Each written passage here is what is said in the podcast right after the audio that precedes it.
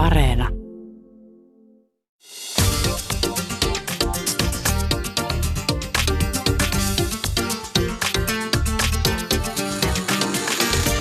Yle Puhe, torstaisin kello yksi ja Yle Areena. Mahadura ja Ösperkan. Yle Puhe. Tervetuloa Mahadura Ösperkanin rakkaat kuulijat. Tänään me puhumme noituudesta ja noidista.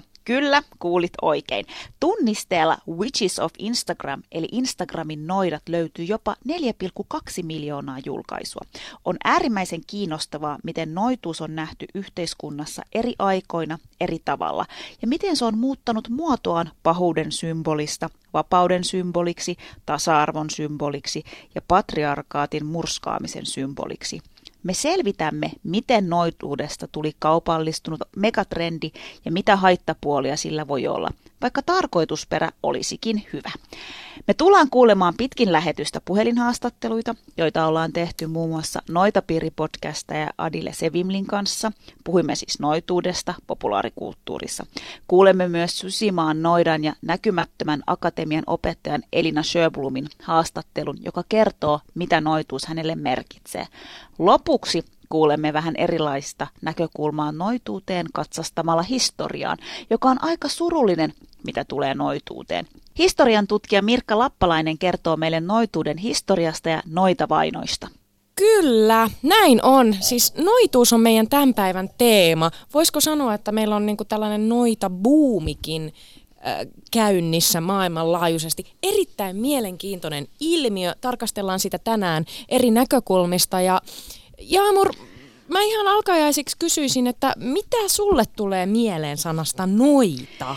Siis mulla tulee tota, mieleen sanasta noita aika paljonkin kaikkea itse asiassa, mutta tota, ehkä ihan ensimmäisenä, no siis varmaan semmoinen aika tyypillisin ajatus, että ihminen, jolla on tämmöisiä yliluonnollisia lahjoja tai ominaisuuksia, öö, sitten ehkä, jos mä mietin niin kuin historiaa, niin ihminen, joka on vainottu, jota on ehkä pelo, niin kuin pelätty ja, ja on tapettu, että et myös sellaisia niin kuin, tämmöisiä aika surullisiakin ajatuksia. Mä en tiedä, uskoks mä noitiin, mutta mä uskon ihmisiin, jolla on tietynlaisia yliluonnollisia lahjoja tai ominaisuuksia, jotka esimerkiksi näkee asioita tai ne osaa ennusta. Niihin mä uskon. No niin. Mä en tiedä, että uskoks mä noitiin. Mä en tiedä, onko ne noitia. Nyt puhut Turkin tu, tu, turkulainen, tur, turku, Turun turkkilainen Jaamur Esperkan. Siellä kaikuu kahviennustukset. Mennään niihin myöhemmin. Saat kertoa lisää, minkä kaikkien äh, maagisen, maagisten asioiden keskellä sä oot kasvanut. Mutta tottahan se on. Tälleen kahden ja useammankin kulttuurin kanssa eläneenä, niin, niin, niin tietyt uskomukset, ne, ne tavallaan, ne on niinku ikään kuin itsestäänselvyyksiä ja, ja ei niitä kyseenalaisteta. Sulla on se joku täti siellä jossakin, joka näkee niitä unia ja ennustaa ja mulle tulee joka vuosi Sri Lankasta, mun tähtikartat on luettu ja, ja, ja käyty tietäjän luona ja kerrottu, että miten meidän Susanilla nyt siellä Suomessa menee. Se ikään kuin kuuluu asiaan ja, ja mä sanoisin, että mulle se on semmoinen – se on ihana bonari elämässä. Se tekee elämästä tosi mielenkiintoista aina, kun saa tällaisista asioista omien sukulaisten kanssa puhua, mutta myöskin siihen liittyy vähän semmoinen häpeä ja hys hys, että älä nyt kerro suomalaisille kavereille kuitenkaan, että mitä kaikkea tässä t- t- tähän, tähän liittyy, että ei kuitenkaan ymmärrä. Mutta sitten hei, kyllähän suomalaisessa kansanperinteessä on vahvasti myös kaikkia tällaisia Todellakin. Miten, tota, miten sä Susani esim nuorempana la, lapsena, niin fiilistelikö sä Jot, no no, huh.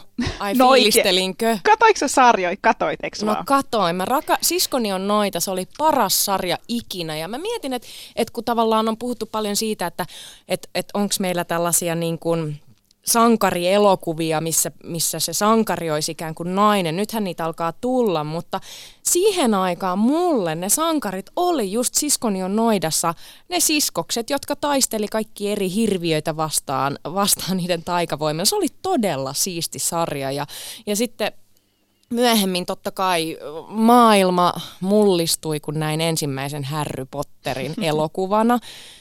Ja tota, se maailma imas mut niin syvälle sisään, sisään että tota, sit mua alkoi niinku harmittaa. että mä oon niin her- herkkä lapsi ollut, että mä jotenkin fiilisteli niin paljon, että mua harmitti, että sit niinku todellisuudessa ei ollut tylypahkaa, eikä ollut, tiedätkö, mitään tällaisia niinku, äh, siistejä olentoja. Niin, niin tota, Mutta mut kyllä niistä lapsena sai, se oli semmoinen mielikuvituksen tuote, joka oli, se oli ihana se maailma, missä silloin sai elää. Ja kyllähän sitä aikuisenakin kaipaa. Vähän jotain semmoista pientä no, ekstra kivaa. Kyllä. Siis mä muistan aina, mä katsoin pienenä sellaista turkkilaista sarjaa itse asiassa, tota, missä oli sellainen pieni tyttö, mä en tiedä mitä hän olisi ollut, siis ehkä joku alle 10-vuotias.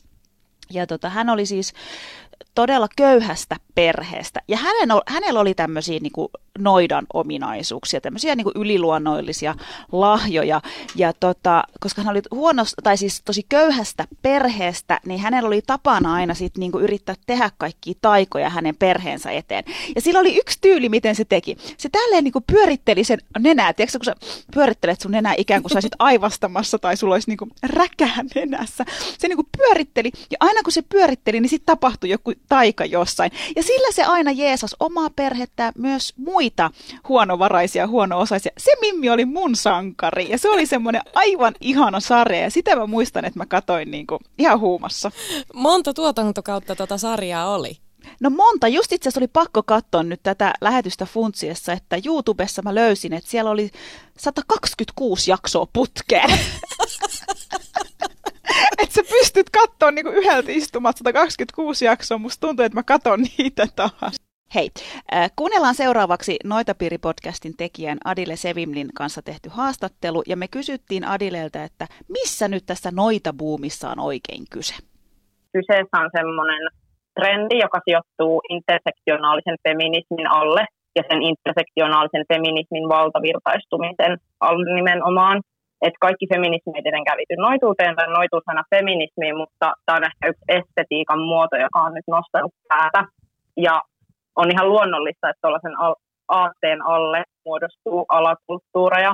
Tietysti tuo noituus on myös viihteellistä, että kun miettii taaksepäin, niin erityisesti nuorille suunnatussa populaarikulttuurissa on aina ollut joku vähän vaarallinen ja mystinen olento, joka trendaa. että meidän nuoruudessa se hahmo oli varmaan vampyyri, äh, baskivampyyrin tappaja, tai sitten sen jälkeen tuli Subilla aina Angel, sitten oli vampyyripäiväkirjat ja Twilightit, ja ehkä nyt on boomin on korvannut sitten noidat, että Netflixistä voi katsoa sitä mm, American Horror Storya tai Chilling Adventures of Sabrina, eli Sabrina Teininoiden uusintaa, joka näyttää sitten noidat kuulissa valossa. No, me havahduttiin mun podcast-kollega Onna Pohjolaisen kanssa tuohon noita-trendiin alkujaan Instagramin kautta. Siellä useat populaarikulttuurin tähdet, sellaiset kuin Lana Del Rey tai Azealia Banks ja Princess Nokia julistautui noidiksi. Ja sitten meidän kiinnostus kasvoi sen Instagramin avulla, kun sieltä alkoi löytyä kaikkia noituuteen ja mystiikkaan ja astrologiaan liittyviä meemejä. Ja ehkä siihen noituuden ympärille kasvoi joku semmoinen virtuaaliyhteisö. Joillekin se on sitten varmaan ihan elämäntapa se noituus ja joillekin taas ihan puhdasta viihdettä ja jotain, mikä on läsnä vaan silloin, kun haluaa katsoa jotakin sarjaa tai viihtyä tai just avata sen Instagramin. Tuo on tosi kiinnostavaa. Sä mainitsit just äsken Lana Del Reyn ja räppärit Azilia Banksin ja Princess Nokian, jotka tosiaan on julistautunut noidiksi. Niin, niin mistä se sun mielestä kertoo, että isot pop, pop-tähdet ja rap-tähdet niin julistautuu noidiksi yhtäkkiä? Varmaan siinä noituudessa kiehtoo ihan osittain samanlaiset syyt kuin vaikka murhamysteereissä. Et nythän on tosi iso true crime-suosio, että kaikki tällainen mystinen ja salaperäinen ja vähän vaarallinen vetää puoleensa. Sellainen maailman yöpuoli ja kielletyt jutut ja kaikki tabut ja tällaiset. Ja niiden vetovoima on ehkä just siinä, että niistä ei saisi puhua. Tuossa meidänkin noita piiripodcastissa toi tokan kauden kattoteema on yö ja se on heitetty, tai siihen on heitetty alle sellainen slogan puoliksi läpällä ja puoliksi vakavissaan, että kaikki kiinnostava tapahtuu auringonlaskun jälkeen, ja tällä me viitataan kaikkeen niin kuin salaliittoteorioissa, kostafantasioihin ja naispahiksiin ja fempatal-hahmoihin taiteessa ja popkulttuurissa, ja, ja niin kuin, ne on kaikki sellaisia aiheita, mitä me käsitellään noita piiripodcastissa ja jotka meidän päässä linkittyy laveasti sen sanan noita alle. Ehkä yksi iso syy tuolle niin suosiolle on sitten tietysti kaupallistuminen. että kaikki mitä kaupallistetaan, niin se myös valtavirtaistuu ja myös noituus tietysti valtavirtaistuu sen takia. Siitä esimerkkejä on vaikka toi meikkibrändi Sephora, joka launchasi tällaisen Starter Witch Kitin ja sitten Diorilla oli tällainen Tarot Collection. Musta on itse asiassa aika paradoksaalista, että tuollainen populaarinoituus yhdistetään kuitenkin ehkä luontoon ja sellaisiin kestävämpiin arvoihin ja vaihtoehtoisuuteen ja siihen, että pohditaan uudelleen sitä omaa roolia kuluttajana, mutta sitten herkästi kuitenkin luodaan sitä omaa noita identiteettiä just niiden uusien ostosten kautta, että noita kristalleja ja tarotkortteja, unisieppareita ja palosankoja myydään nyt joka puolella ja mä siis halua tuomita ketään siitä, että ostaa sellaisia, mutta se on siis tosi inhimillistä ja niin meidän yhteiskunta toimii, eikä joku yksi unisieppari tietenkään vielä tuhoa koko luontoa, mutta, mutta ehkä niin kun, siihen ei ihan istu se tasapaino ja harmonia ja semmoinen yhdenvertaisuusaate, mikä liittyy siihen nykynoituuteen. Niin ja ehkä vielä sellainen kriittinen näkemys, että tavallaan asioiden mystifiointi on aina helpompaa kuin asioiden selkeyttäminen ja ehkä joskus sellaista monimutkaista maailmaa on lohdullista selittää myyteillä ja taikuudella ja tarinoilla. Mä en usko, että kovinkaan moni populaarissa noituudessa inspiroitunut tyyppi olisi jotenkin sillä ns. hurahtanut ja hylännyt tieteen ja jotenkin selittäisi maailmaa pelkästään taikuudella, mutta ehkä noituus voi olla sellainen mauste ja lisää omaan elämään, että sen ei tarvitse sulkea jotakin sun elämästä pois. Palataan vielä tuohon noituuteen populaarikulttuurissa. Mitä se siellä, mitä, mitä symboliikkaa siihen noituuteen sun mielestä liitetään? Onko mo- noituus sun mielestä populaarikulttuurissa, onko se semmoinen niin normien rikkoja? Kyllä se varmasti on. Ja kyllä se noita termi liittyy varmasti sellaiseen binäärin sukupuolen ylittämiseen.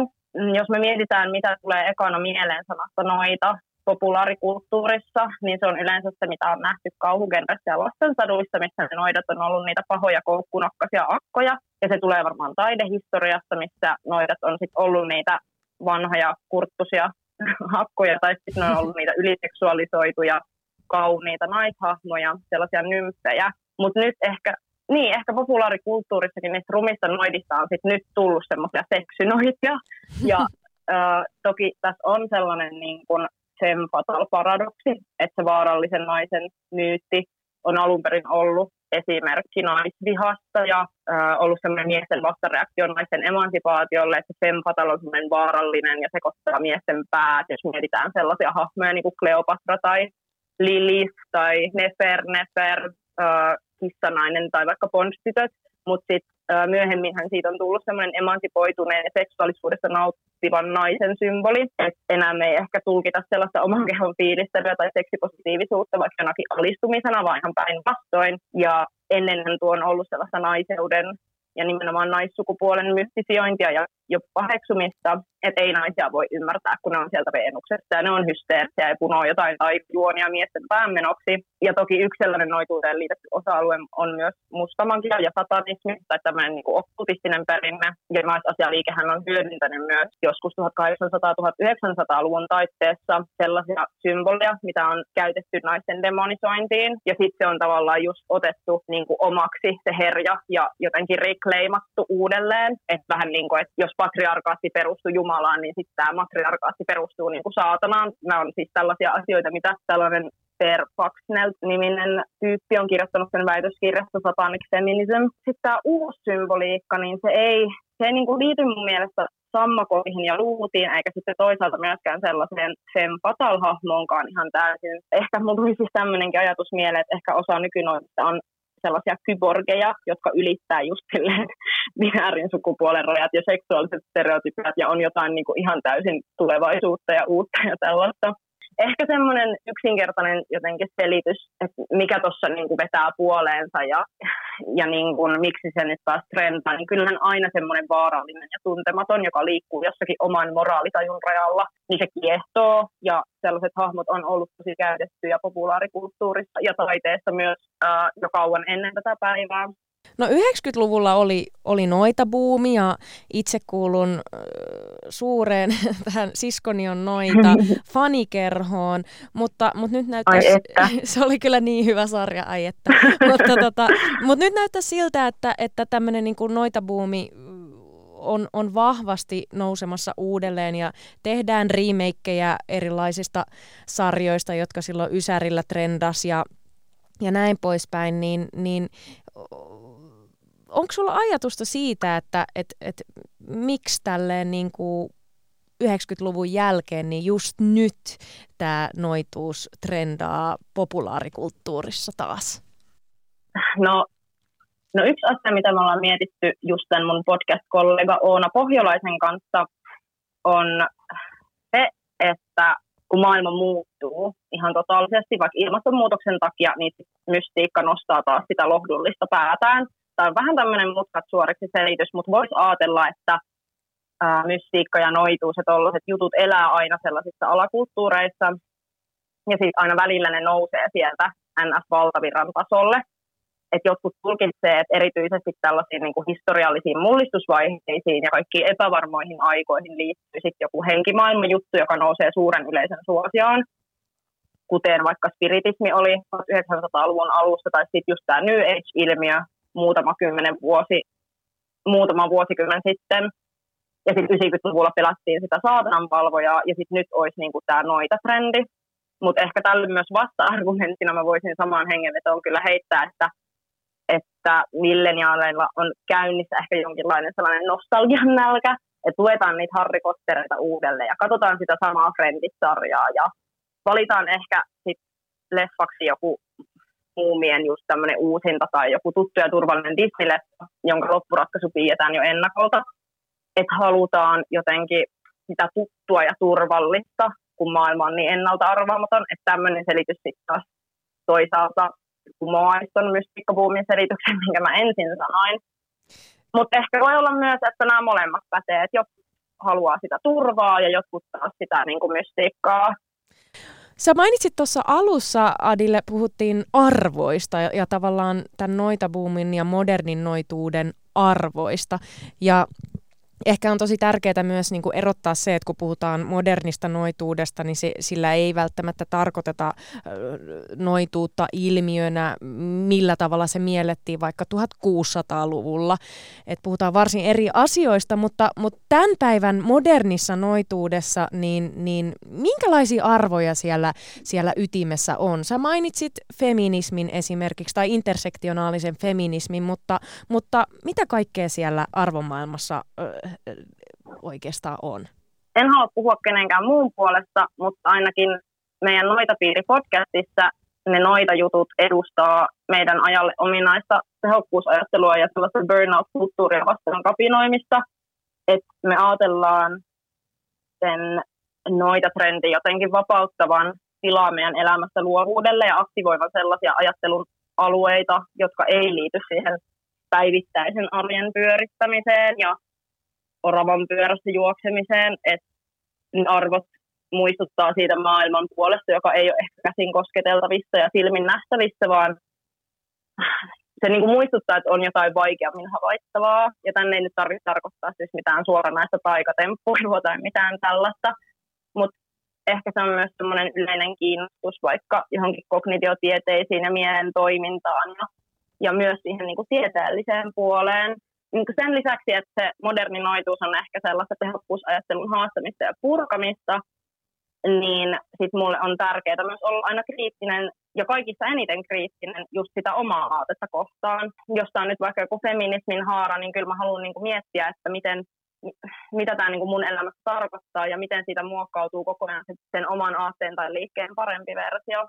Että kyllä mun mielestä myös tästä noita trendistä pitää pystyä puhumaan kriittisesti ja olla valmis keskustelemaan siitä, että mitä se tarkoittaa.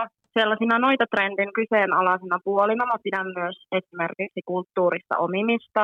Sitten ylioppilaslehdessä julkaistiin vasta Elina Tervosen teksti siitä, että miten epäeettisesti kristallit on saatettu louhiin. Ja yksi hyvä esimerkki just siitä, että mikä siinä noita trendissä voi mennä pieleen, on se, että kun se noituus kaupallistuu, niin se kaupallisuus ikään kuin verhoaa sen sitä vastaan nousseen aatteen tai trendin ikään kuin itsensä alle, ja sitten ihmiset alkaa ostelemaan niitä epäeettisiä tuotteita ajatellen, että se on osa vaikka sitä hyvinvointipuumia, eikä satuta ketään, vaikka näin ei välttämättä ole.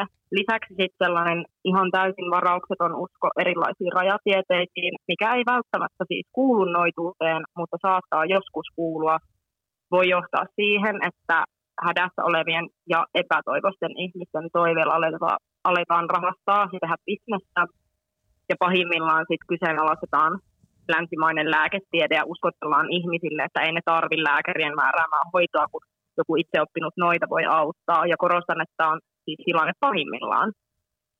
Sitten toki on tällaisia kyseenalaisempia esimerkkejä näistä megatähdistä. Esim. Azealia Banksin ympärillä oli tämmöinen kohu, että hän olisi uhrannut eläimiä harjoittaessaan noituutta. Tuo oli jossain vaiheessa otsikoissa ja mä itse sanoudun tällaisista jutuista kyllä irti ja uskon, että moni muukin, joka on kiinnostunut uudesta noita-trendistä, niin ei liity mitenkään tällaisiin juttuihin. Ylepuheessa Mahadura ja Ösberkan. Ja siinä kuultiin Adile Sevimlin kanssa tehty haastattelu ja Adile kertoi muun muassa siitä, että mistä noita buumissa voi olla kyse. Tänään me puhutaan siis noituudesta ja noidista. Jaamurku, tuossa alussa vähän, vähän sivuttiin jo sitä, että, että tavallaan molempien elämässä tavalla tai toisella tällaiset niin kuin – tietynlaiset taikuudet on ehkä ollut osa sitä elämää, koska, koska turkkilaisuus tai koska sriilankalaisuus, niin, niin tota, onko teillä tehty jotain taikoja kotona? Ha, kysytkin vielä. Mitä teillä on siis, tehty? Me, meillä päin, ja nyt meillä päin ei tarkoita Turussa, vaan meillä päin Turkissa tällä kertaa, niin ää, ollaan tosi taikauskosi. Tai siis mä oon kasvanut perheessä suvussa, jolla jossa ollaan oltu tosi taikauskosi. Ja siis me uskotaan kahviennustuksiin, eli tavallaan tota, turkkilaisesta kahvista tehtyyn kahviennustukseen. Tiedät turkkilaisen kahvin, eli tämmöinen pieni, vähän niin kuin espresso joi sitten, juot sen kahvin ja tota, sitten käännät sen kahvikupin tavallaan nurin, että ne kahvipurut valuu ikään kuin siihen niin kuin alhaalla olevaan pieneen lautaseen ja se pitää hetken olla siinä, että se kylmenee. Ja sen jälkeen sitten se kuppi nostetaan ja sitten sinne onkin muodostunut kaikenlaisia eri kuvioita ja siitä tehdään se kahviennustus. Siis mä oon kasvanut ja elänyt mun tädin kahviennustusten kanssa ja mä uskon, mutta yksi vielä, mihin uskotaan tosi vahvasti on unet ja tavallaan tehdään tosi paljon unitulkintoja. Öö, onhan mä niitä tehnyt sullekin. Sä tuossa joku aikaa sitten kerroit mulle, että sä näit unta, että sä sait kaksoset. Niin sittenhän me ruvettiin googlettamaan, että mitä se tarkoittaa, jos näkee kaksoset. Ja sehän meinas tupla, tupla onnea. Mutta tota, mitä meillä on tehty? Öö, meillä on siis, tästä on jo niin kuin tosi pitkä aika tämä mun kuuluisa ennustaja tätini tämän siis teki. Öö, meidän isä oli ollut siis työttömänä useamman vuoden. Ja me mentiin kesällä Turkkiin ja ne sitä jotenkin pui tosi paljon. Ja, ja sitten mun täti sanoi, että no niin, teidät on kirottu. Pahat mm. henget ovat teidän päällänne. Ne pitää saada pois. Mä otin että okei, okay, mitä me siis tehdään? Että hän tekee semmoisen niin kuin, mä en tiedä jopa, tiedätkö, että käyttikö se niin kuin jotain tinaa tai, tai jotain tällaista. Niin kuin, se niin kuin paistinpannussa teki jotain tällaisia, heitti jotain juttuja sinne. Ja olisiko se ollut sitä tinaa, mä en tiedä. Mutta hauskin oli se, mun isä, mun äiti, minä, mun sisko mentiin kaikki tämmöiseen kyykkyyn. Ja sitten se pisti meidän päälle valkoisen lakanan. Ja meidän piti olla sen lakanan sisällä. Ja, se, ja tota, hän oli siellä meidän niin kuin yläpuolella. Ja sitten se niin kuin heilutteli sitä paistinpannua ja jotain, niin kuin, jotain taikoja niin kuin sanoi, että nyt ne pahat henget lähtevät ja, ja tiedätkö mitä? Älä Ei viitti. mennyt. Ja kyllä. Ei Sun mennyt. isä sai töitä. Mun isä löysi ravintolan ja avasi ravintolan. Tästä on 23 vuotta.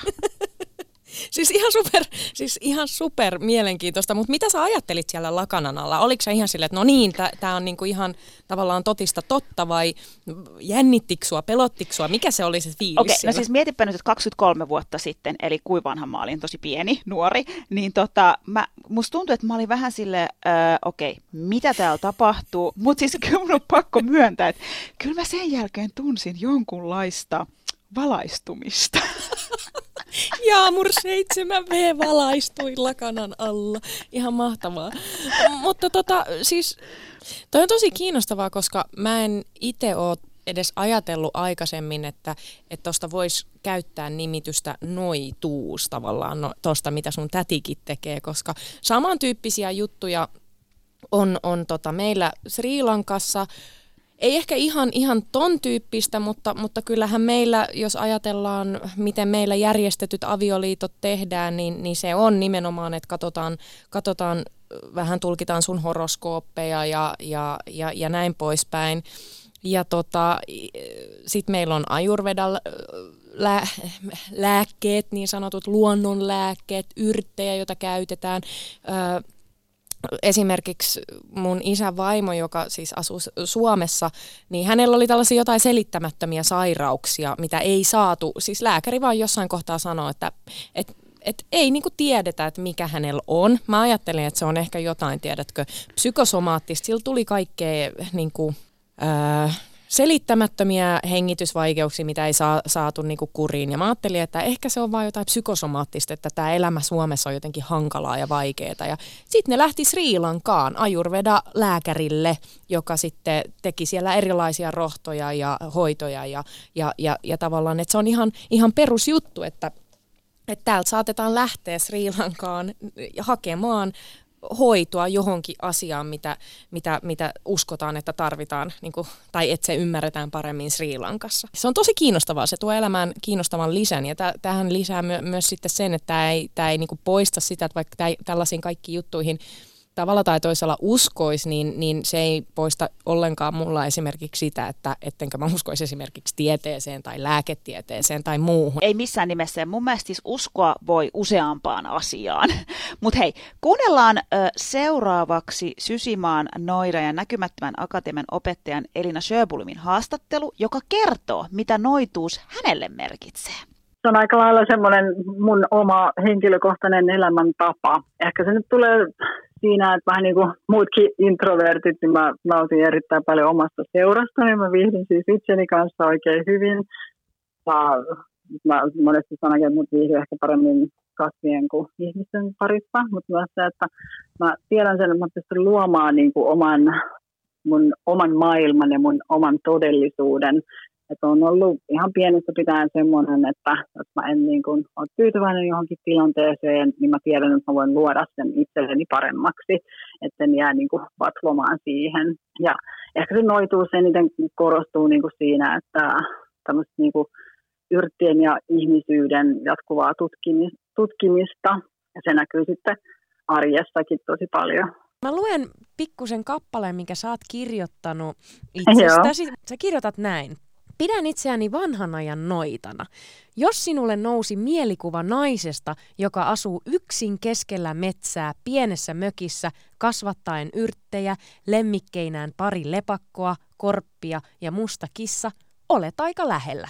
En asu yksin, eikä mökkini ole pieni, mutta kasvattelen yrttejä, ullakollani asuu lepakoita, korpit lentävät taloni yli päivittäin ja minulla on musta ja harmaa kissa tässä, tässä on siis ote sun, kirjoituksessa, sun kirjoituksesta, jossa vähän kerrot sun omasta noituudesta, niin mennään vähän syvemmin siihen, että, että miten se noituus näkyy sun arjessa oikeastaan?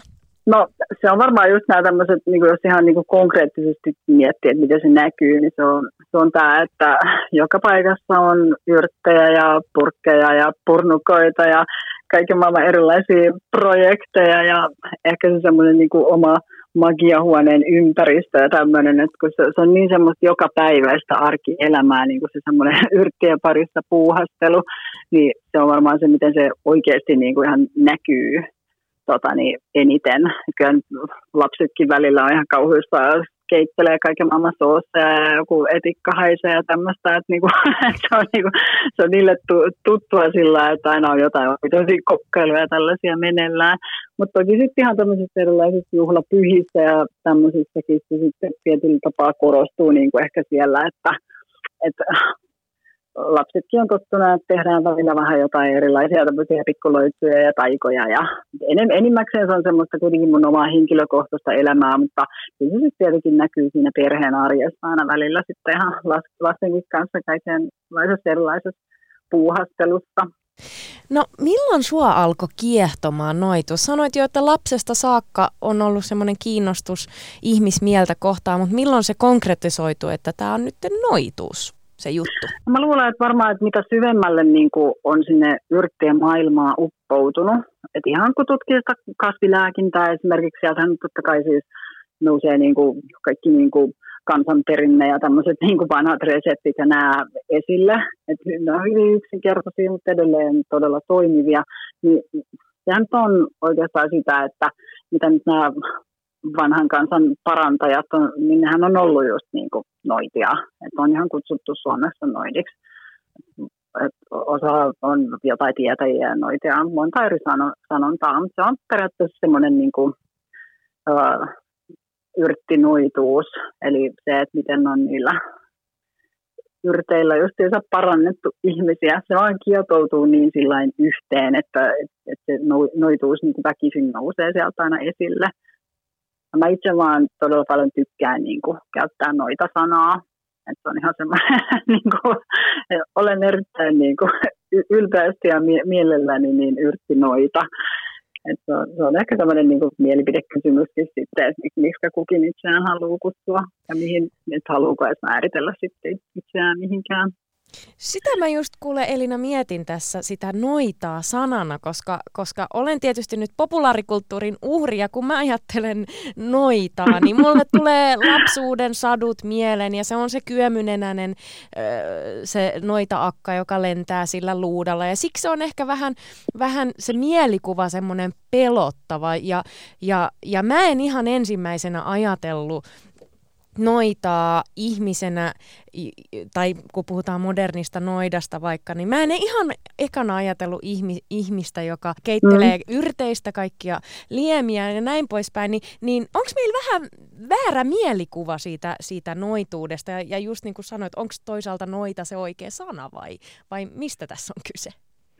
Kyllä se ihan oikea sana on niin kuin käyttää. Et se, se on vaan tuossa jossain kohtaa – tota, niin tä, tästä tulee sellainen uskontokysymys jo oikeastaan, että, että se, se on siinä jossain kohtaa niin kuin ihan haluttu sitten vääntää tämmöiseksi niin kuin negatiiviseksi. Se, se on niin äh, kauan ollut enemmän semmoinen negatiivinen sana, on koettu, koettu vähän niin kuin yhdistää siitä tämmöiseen mustaa magiaa ja ehkä saatanan palvontaa ja vaikka mihinkään. Sitten on tullut sellainen pelottava asia. Siihen liittyy esimerkiksi ihan vaan semmoinen tietty vahvan naisen olemus. Kyllä mä itsekin koen, että välillä on semmoista, että jos mä nyt hyvin julkisesti niin kerron olevani noita, niin ehkä se ajatus siitä, että on semmoinen tietyllä tapaa vahva nainen, niin se jo itsessään jo pelottaa niin kuin toisia ihmisiä. Mm. Että ehkä ei osata niin kuin, oikein, että miten, miten niin kuin käyttäydytään ja ollaan. Mutta kyllähän ennen vanhaa niin parantajilta niin pystyi pyytää apua vaikka ja mihinkä. Siellä voit, voitiin hakea apua, että vähän kirotaan naapuria ja niin edespäin. Niin se, se on jäänyt se sellainen mielikuva siitä, että vaikka ei niin kuin myönnetään, että uskotaan mihinkään yliluonnolliseen ja magiaan ja tällaiseen, niin silti noitien kanssa ollaan aina vähän varovasti, että, että josko ne sittenkin pystyy tekemään jotain, jotain semmoista. Että se, se on ehkä niin kuin, se on vähän semmoinen niin kuin aikojen saatossa hyvin pitkän ajan tämmöinen niin kuin prosessi ollut niin kuin tehdä siitä negatiivinen, mutta nythän niin kuin ehkä yksi mun missio on niin kuin siinä, että saadaan se itse noita-sana muutettua taas takaisin siihen positiiviseen suuntaan, mitä se on ollut. Luonnolla on aika iso merkitys, on ymmärtänyt sun elämässä, niin, niin mikä se luonnon ja noituuden y- yhteys on sulla? No luonto on mukana oikeastaan niin kuin ihan kaikessa.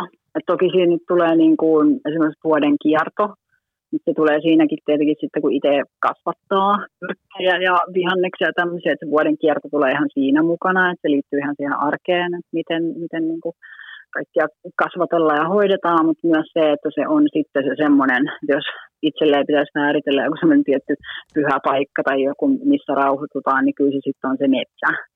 Ja se nyt on varmaan ihan yleisesti, en niin kuin noidilla, mutta ihan yleisesti suomalaisillakin semmoinen niin kuin suht itsestäänselvyys, että, että voidaan vetäytyä tuonne jonnekin metsää vähän kävelee ja tiedetään, että siinä niin kuin rauhoittuu mieli ja keho ja kaikki. Mutta kyllä se luonto on ihan kaikki kaikessa. on ollut mukana kaiken maailman projekteissa, niin millä suojellaan esimerkiksi nämä villiniittyjä ja tällaisia äh, pysyy hengissä, koska sieltä mä saan niin kuin kaiken sen lääkkeen, millä, ne, niin kuin, millä itseään hoitaa, niin se on myös tärkeää se, että me niin kuin pystytään arvostaa sitä ympärillä olevaa luontoa, koska se on ihan meidän niin semmoinen elinehto. Et me ei pärjätä ilman luontoa, mutta me ollaan ehkä vähän niin kuin etäännytty siitä. Et ennen me elettiin niin kuin todella tiiviisti sen luonnon kanssa yhdessä.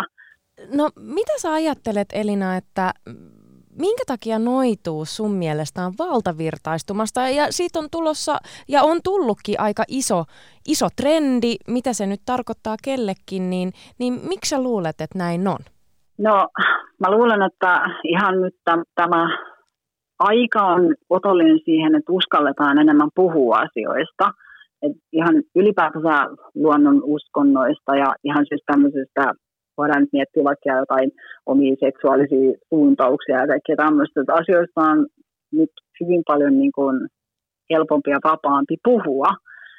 Mutta ehkä, niin kuin, ehkä tarpeeksi moni on uskaltautunut niin sanotusti ulos sieltä luutakomerosta.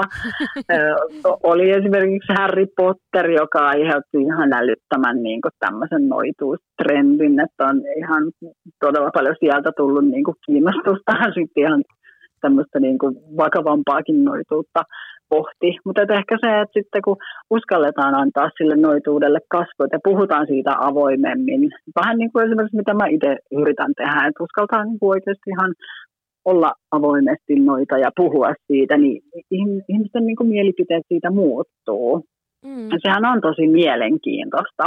Siis se, kun siihen liittyy just tämmöinen niin käsitys magiasta, joka on monen mielestä semmoista niin yliluonnollista ja jännää ja kaikkea, niin sitten se vaan ihmisten niin kuin mielikuvitusta jotenkin ruokkia kiinnostaa.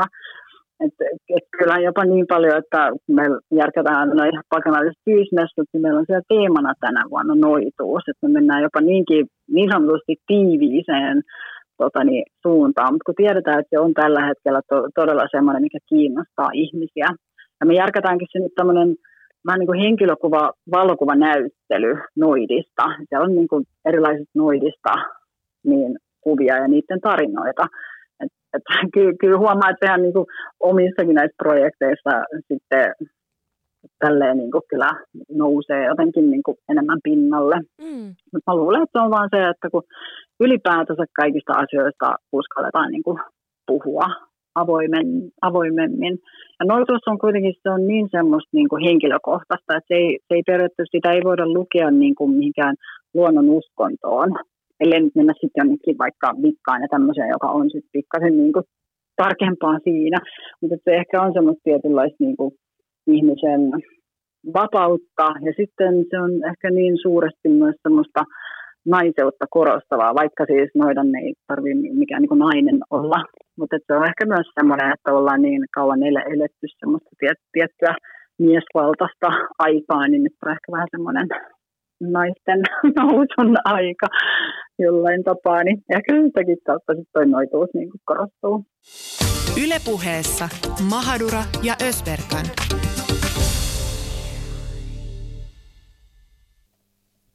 Siinä kuultiin Sysimaan noiden ja näkymättömän akatemian opettajan Elina Sjöblumin kanssa tehty haastattelu. Tämä oli mun mielestä niin mielenkiintoista, kun nyt jotenkin tähän noituuteen tuli ihan uusi näkökulma ikään kuin. Ja kiinnostavaa oli se, miten Elina sanoi tuossa haastattelun lopussa, että, että noituus on tietynlaista vapautta ja se on vapauden symboli. Mä ajattelen se jotenkin sille, että Elinan äh, sanomien mukaan siis noituus voi olla myös ihan tavallinen elämäntyyli, jota hän esim. noudattaa. Ja tämä luontoyhteys on mun mielestä se, se mikä korostuu tässä Elinankin tarinassa ja, ja mun mielestä se on jotenkin tosi kaunis. Ehkä myöskin eh, tässä niin noituuden, noituusteemassa, niin tässä on monta tasoa, että tavallaan se noituus voi merkata eri ihmisille eri asioita. Jollekin se on tämmöinen performanssi ja, ja, ja tapa nähdä maailmaa, tuoda joku ekstra lisä sinne elämään, ettei, ettei kaikki ole niin jotenkin ankeeta ja sy- synkkää. Ja, ja toiselle se voi olla tämmöinen vapauden symboli, tapa jotenkin murtaa äh, normeja ja, ja ikään kuin taistella sitä patriarkkaa vastaan. Äh, toisille se merkitsee vahvaa luontoyhteyttä ja toisille se voi olla enemmän tämmöinen uskon asia ja toisille se on tämmöinen fantasiamaailma, johon on kiva, kiva hyppää ja viihdettä ikään kuin. Juurikin näin. Tänään me ollaan siis puhuttu noituudesta ja noidista. Äänessä on ollut Noitapiiri-podcastin Adile Sevimli, Sysimaan noidajan ja näkymättömän akatemian opettaja Elina Sjöblom. Hypätään sitten tyystin erilaiseen näkökulmaan. 1600-luvulla oli noita hysteria. Ihmiset uskoivat Blåkullan saatanalliseen kartanoon, johon noidat lensivät ja harjoittivat irstauksia demonien kanssa. Vanhemmat oikeasti pelkäsivät, että noidat vievät lapsensa Blåkullaan. Noitus nähtiin hyvän vasta, vastakohtana pahana asiana. Kuullaan lopuksi vielä Mirkka Lappalaisen haastattelu. Mirkka kertoo, minkälaisesta ilmiöstä noituudesta oli kyse 1600-luvulla. No voidaan puhua kahdesta eri asiasta. Et ensinnäkin voidaan puhua tämmöisestä vanhakantaisesta noituudesta, jolla tarkoitettiin noituudella vahingoittamista, joka oli ihan jo keskeään laeessa kriminalisoitu. Se tarkoittaa siis sitä, että ää, ihminen jollain taikakeinoilla loitsi vaikka naapurinsa hengiltä tai silmät päässä tai, tai aiheutti va- vahinkoa karjalle tai jotain muuta tällaista. Tämä on tämmöistä niin vanhakantaista noituutta ja sen, sen harjoittajia oli Suomessa aika paljon ja, ja tota, os, osa heistä oli ihan niin kuin ammattimaisia, että heiltä saattoi ostaa tällaisia taikakeinoja. Sitten kuitenkin 1600-luvun jälkipuolella niin kuin Ruotsin valtakuntaan, johon Suomikin kuului, niin levisi Euroopassa tällainen noita sapatti hysteria, joka oli Euroopassa alkanut jo aikaisemmin ja joka on nyt se, mitä nyt puhutaan noita vainoista, niin, niin sillä tarkoitetaan nimenomaan sitä. Ja tähän kuuluu nimenomaan tämä ajatus, että noidat ö, on niin liitossa paholaisen kanssa ja että he öisin lentää sinne noita, noita sapattiin ja siellä pidetään tällaisia sanoin kuvaamattoman irstaita ja groteskeja juhlia ja sinne myös viedään lapsia. Eli ajatus siitä, että noidat ryöstää niin kuin lapsia ne viedään sinne, sinne paholaisen, paholaisen kartanoon ja kastetaan siellä paholaisen nimeen. Niin tämä, tämä oli se noita-hysterian rakennusaine Ruotsissa. Ja, ja tota, se johti sitten tällaisiin joukko, joukkotelotuksia vainoihin nimenomaan Ruotsin puolella, että Suomeen tämä ei niinkään, niinkään levinnyt. No mi- mistä tässä noita hysteriassa sitten oli kyse? Minkä takia äh, noituutta pelättiin niin paljon? No sitä pelättiin, jos ajatellaan sitä vanhakantaista noituutta, sitä, että, että tota, joku loitsii vahinkoa naapureille, niin sitä pelättiin ihan siis sen takia, että että se on hallitsematonta ja ajatus siitä, että joku tekee salassa jotain pahaa on niin kuin hirveän, oli niin kuin hirveän tuomittava. Ylipäätään se, että joku tekee salassa asioita. Salamurha on niin kuin aina ollut paljon pahempi rikos kuin tappo, joka tehdään niin kuin julkisesti. Ja siis tämä oli siis yksinkertaisesti näitä, näitä ihmisiä niin pelättiin ja sitä heidän kuviteltua kykyään aiheuttaa niin vahinkoa. Mutta sitten tämä noita niin kuin tähän blogkuulla hysteriaan liittyvä niin kuin paniikki on ihan toinen juttu. Siinä on, siinä on ihan kokonaan toisenlainen synty, syntymekanismi. Ja se liittyy nimenomaan siihen, että ihmiset tosiaan pelkäs lastensa puolesta. He siis ihan oikeasti pelkäs, että, lap, että he, kun he laittaa lapset yöllä nukkumaan, niin heidät, heidät siis yöllä, nämä noidat tulee jostain ikkunan reijä, tai jostain seinästä reijästä ja vie nämä lapset ää, lehmillä. Siis siihen kuulutaan ajatus, että lennetään, niin kuin laitetaan lehmät nurin päin, niin sinne voidellaan sellaisella taikavoiteella ja sitten lennetään niin kuin maa, maaseudun yli sinne Blokullaan. Tämä kuulostaa niin kuin ihan pimeältä, mutta näin ihmiset niin usko. Eli siis tähän, tämän nimenomaan tämä noita sen käynnisti siis vanhemmat. Siis lapsistaan huolissaan olevat vanhemmat. Eli nimenomaan niin sanotusti hyvän puolella olevat ihmiset, jotka pelkät lastensa niin kuin sielujen puolesta. Ja he oli tässä niin kuin äärimmäisen niin kuin verenhimoisia, että he vaativat, että valtion on puututtava asian, teidän on niin kuin tehtävä jotain. No minkälaisten ihmisten katsottiin sit olevan noitia ja, ja minkälaisiin tekoihin oli syyllistynyt, jos sai tämmöisen, tämmöisen tuota, jos, jos sinut todettiin noidaksi? Ää, ensin jos ajatellaan nyt tätä ihan sitä vanhakantaista tämmöistä vahingoittamisnoituutta ja niitä oikeustapauksia niin kuin Suomessa, mitä on oikeasti aika paljon, kun Suomessa on hirveän hyvin säilynyt oikeudenkäyntipöytäkirjat tuolta ajalta. Ja silloin oli ylipäätään oikeudessa hirveän keskeistä se, että piti selvittää totuus, koska katsottiin, että oikeuslaitos on niin kuin vastuussa Jumalalle siitä oikeuden jakamisesta. Ja tuomari on nimenomaan niin kuin tällainen Jumalan edustaja tässä mielessä, että oli hirveän suuri vahinko, jos, jos tota, jätettiin tuomitsematta syyllinen tai sitten tuomittiin viaton kuolemaan, niin se oli niin kuin vielä pahempi asia. Et, et tässä oli niin kuin kauhean suuret tämmöiset teologis-moraaliset paineet, kun sitten taas niin kuin keinot todistella asioita oli paljon vähäisemmät. Mutta tämän takia tuohon aikaan kehitettiin niin kuin todistelua esimerkiksi hyvin pitkälle. Mutta siis näissä niin kuin vanhakantaisissa tämmöisissä vahingoittamisnoituusjutuissa se niin sanottu näyttökynnys oli hirveän korkea. Että se ei niin kuin ollenkaan mennyt niin, että joku martti käräjille ja sanoi, että mun naapuri tekee sitä ja tätä, niin ei se, ei se mennyt niin kuin läpi.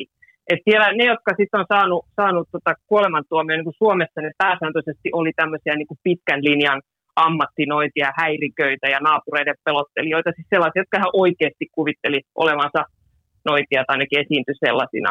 Mutta tota, sitten, sitten tämä tää, tota, noita vainot Ruotsissa oli ihan, ihan niin kuin erilaisia, koska niissä tota, sitä selvittämään lähetettiin tämmöiset toituuskomissiot, jotka olivat tällaisia niin kuin kenttäoikeuksia. Eli he niin kuin, sen niin kuin ohitettiin se normaali oikeusprosessi, mikä Ruotsissa oli aika kehittynyt. Ja, ja tota, se, että niissä sai tuo, kuolemantuomion, koska siis se oli se tuomio, kuolemantuomio, niin, niin tota, se edellytti sitä, että ihminen tunnusti. Ja sehän on siis niin kuin mielenkiintoista, että tietysti siellä on jotain tapauksia, että ei, ei, ei tunnustanut, mutta käytännössä se edellytti sitä, että, että kuolemantuomion täytäntöönpano, että tämä niin, kuin niin sanottu noita tunnusti, että voisi miettiä, että minkä ihmeen takia niin kuin näin tapahtui miksi ihmiset tunnusti. Miten se oli mahdollista, että tällainen noitavaino alkoi?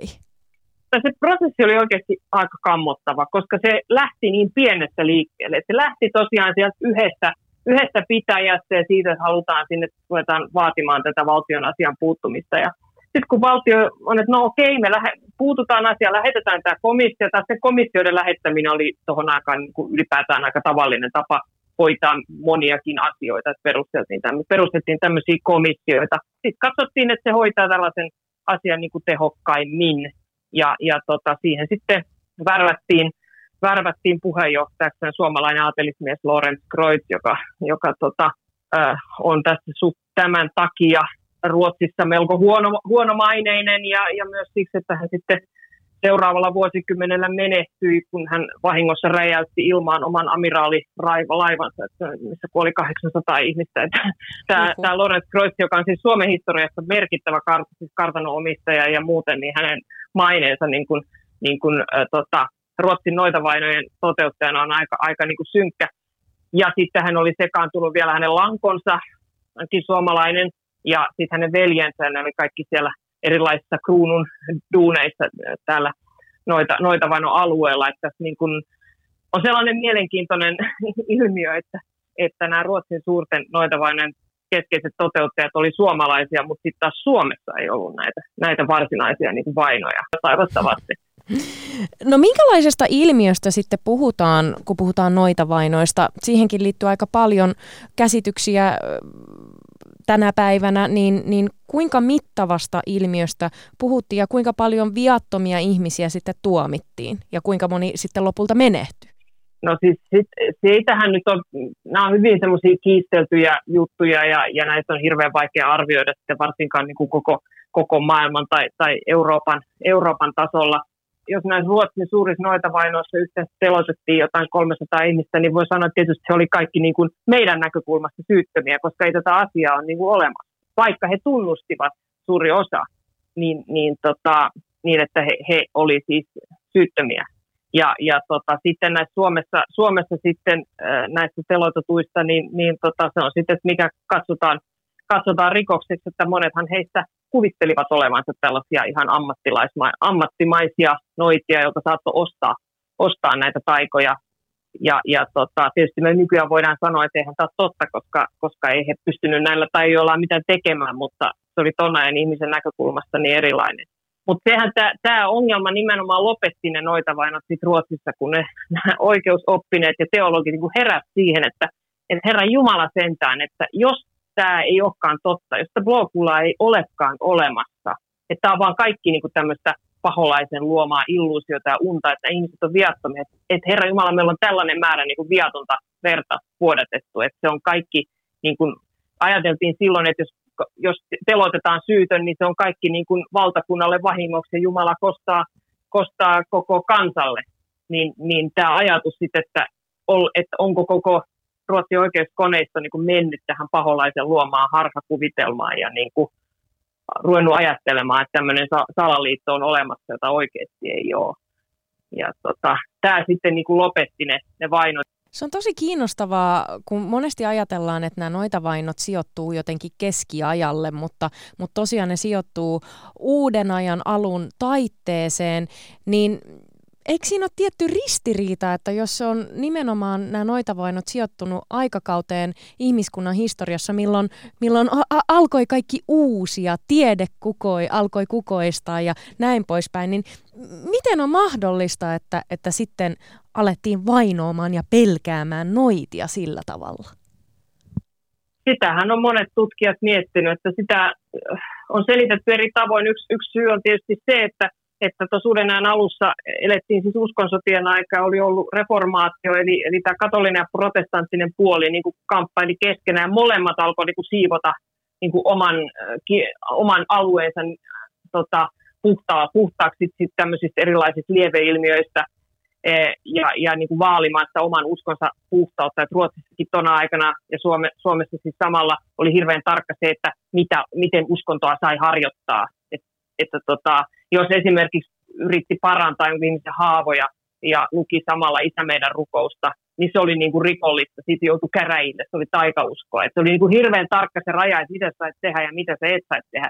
Ja tämä, saanut tehdä. Tämä selittää sen niin kuin taikauskon kriminalisoinnin ja sen, että näihin asioihin puututtiin yhä enemmän ja enemmän, mutta se ei kyllä selitä sitä, että mistä tämä noita sapatti ja tämä blokulla juttu tulee. Et se, se on niin kuin hirveän paljon vaikeampi selittää, että miksi se on se niin kuin uuden ajan ihmisen mielessä, että minkä takia se pahuuden maailma nähdään niin uhkaavaksi, että se, että se voi koko ajan niin kuin nousta sieltä, tulla ylös ja niin kuin, äh, sieltä niin kuin uhkaamaan, uhkaamaan ihmistä, että se paholainen on niin hirveän konkreettinen. Se yksikin mielenkiintoinen puoli on se, että, että minkä takia nämä, nämä tota, tuomitut tuomitut noidat, sitten siis naispuoliset noidat niin, kuin niin hirveän hanakasti kertoo niin kuin näistä siinä on hyvin voimakas tämmöinen seksuaalinen aspekti ja näistä seksipuuhisten paholaisen kanssa. Että mikä ihmeellinen psy- syvyyspsykologinen piirre tai juttu siinä on, että mikä, mikä, mikä sai heidät rehentelemään tällä niin kuin jopa näissä oikeuskomissioissa, mikä sitten johti siihen, että heidät pelotettiin. Tähän kyllä liittyy hirveän paljon sellaisia asioita, jotka, joita ihan mahdoton selittää, jotka on niin kuin käsittämättömiä. Hmm. Missä määrin noituutta ilmiönä voidaan selittää jonkinlaisella naisvihalla. Törmäsin tämmöiseenkin tämmöiseenkin selitykseen, että, että voidaanko sanoa, että, että suurin osa noita vainoista ö, kohdistui naisiin esimerkiksi?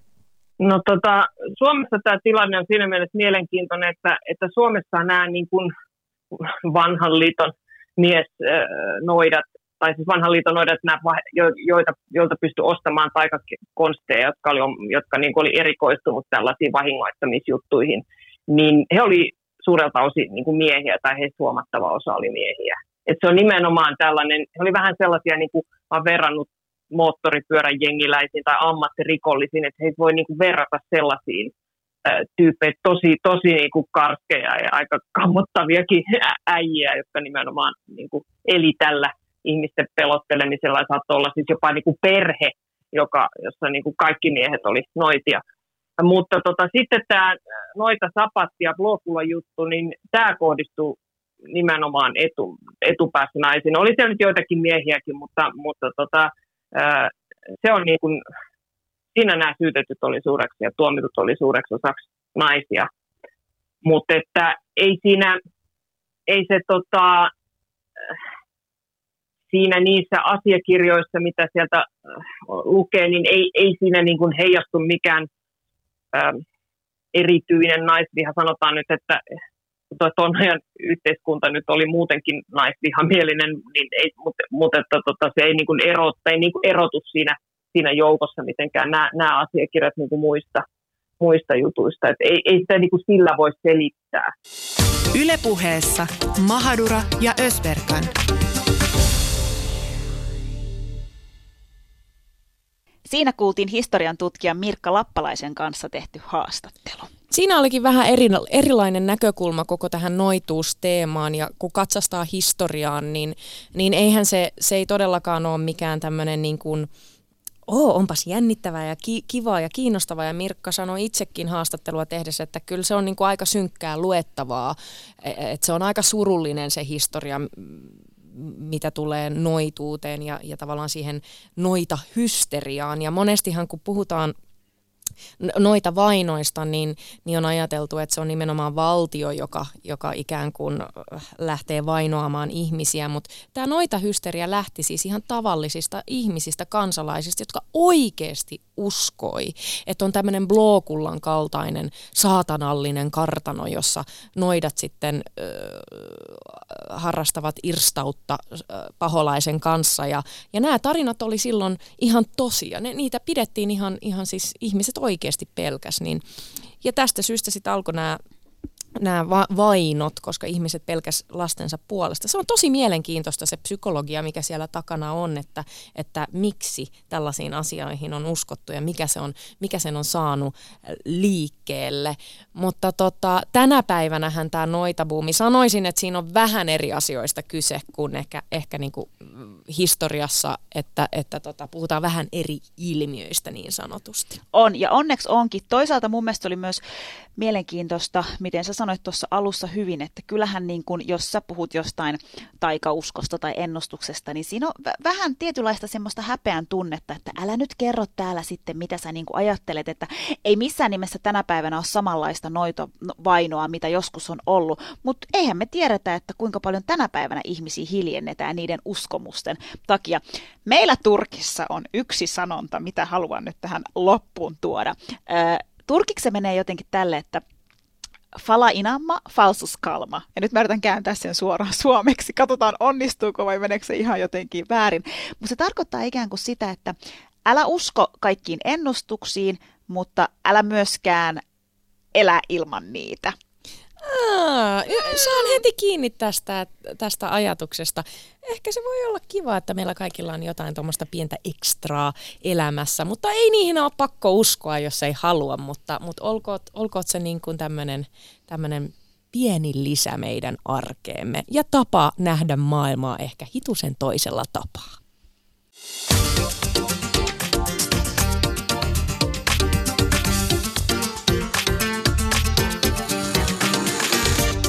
Ylepuhe torstaisin kello yksi ja Yle Areena.